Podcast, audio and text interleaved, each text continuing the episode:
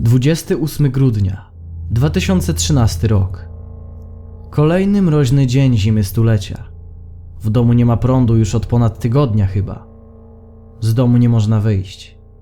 Jeśli ktoś wyjdzie, nawet dwa metry od domu, może już nie wrócić. Taka zawieja. Sypie tak mocno, że można odnieść wrażenie, że całą dobę trwa noc. Za oknami nie widać nic. Nie tylko dlatego, że są zalepione śniegiem. Nie widać nic, bo jest za ciemno. W sumie to nawet śniegu nie widać. 29 grudnia 2013 rok. Chyba zginiemy w tym domu. Prądu dalej nie ma. Ale co gorsza, skończył się opał. Za oknami dalej nic nie widać. Ale można przynajmniej wyjść z domu. Śniegu jest tyle, że z ojcem wykopaliśmy tunel od drzwi na jakieś 10 metrów, żeby nie oszaleć z nudów i z braku przestrzeni. Na piętrze okna też są już zasypane. Tyle jest śniegu, a w domu zimno. 31 grudnia 2013 rok. Sylwester. I stało się coś dziwnego.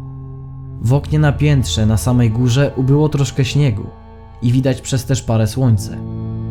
Jeżeli wytrzymamy jeszcze kilka dni, może uda nam się trochę opału zdobyć. Jeśli znów nie zacznie padać. Tylko babcia wygląda jakoś ostatnio słabo. 3 stycznia 2014 rok. W domu roznosi się zapach śmierci. Mimo, że wynieśliśmy jej ciało na dwór, w domu jest nadal duszno. Czuję śmierć, bo po nas ona też niedługo przyjdzie. Widać już czubki drzew. Jutro idziemy po drzewo. Przynajmniej ciepło będzie, chociaż i tak nie ma już nic do jedzenia. 5 stycznia 2014 rok. Jednak dopiero dziś ojciec powiedział, że idziemy po drewno. Wyszliśmy przez okno na piętrze. Śnieg był równo na tym samym poziomie.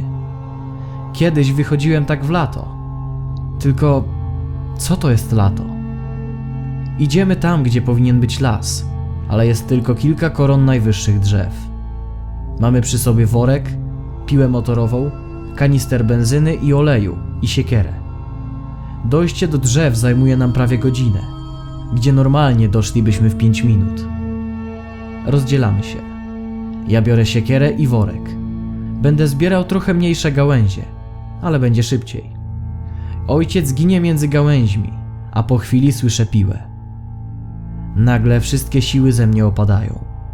Zgarnąłem prawie ćwierć worka i padam na śnieg. Zapadam się trochę. Ojciec piłuje dalej. Jest mocniejszy ode mnie. Nagle słyszę jego krzyk, ale nie czuję nic.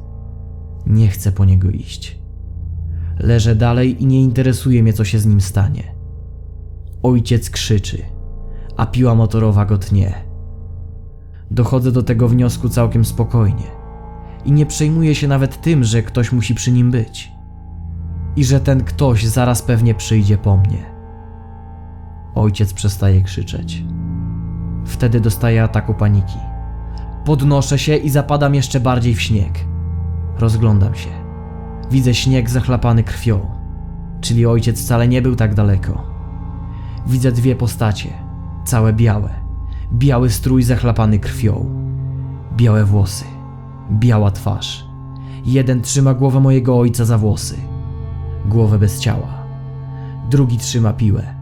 Dalej działa. Obracają się w moją stronę, a ja zaczynam biec. Biegnę, ale zapadam się w śnieg i po chwili leżę z twarzą w śniegu. Czołgam się i nagle czuję, jak coś zaciska się na mojej kostce. Potem ktoś łapie mnie za ręce. Podnosi mnie i mówi: Co? Teraz żałuj. Jeden z nich trzyma moją rękę, a drugi przybliża do mojego nadgarstka piłę. Czuję, jak mi rozrywa żyły, a ten skurwiel bardzo powoli mi ją obcina. Może to trwa minutę, a może całą wieczność.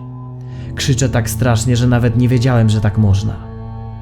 Teraz przemawia ten drugi. Ledwo go słyszę. Naszych braci się nie kaleczy. Nie powinieneś obcinać tych gałęzi. Widzę w jego ręku moją siekierę. Moje na wpół przymknięte oczy rejestrują tylko zamach.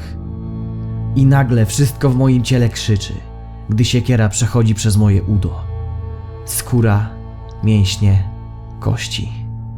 Wszystko. Tracę przytomność. Budzę się bez ręki i nogi. Podnoszę powieki i słyszę: Zabijałeś drzewa. Teraz my zabijemy ciebie.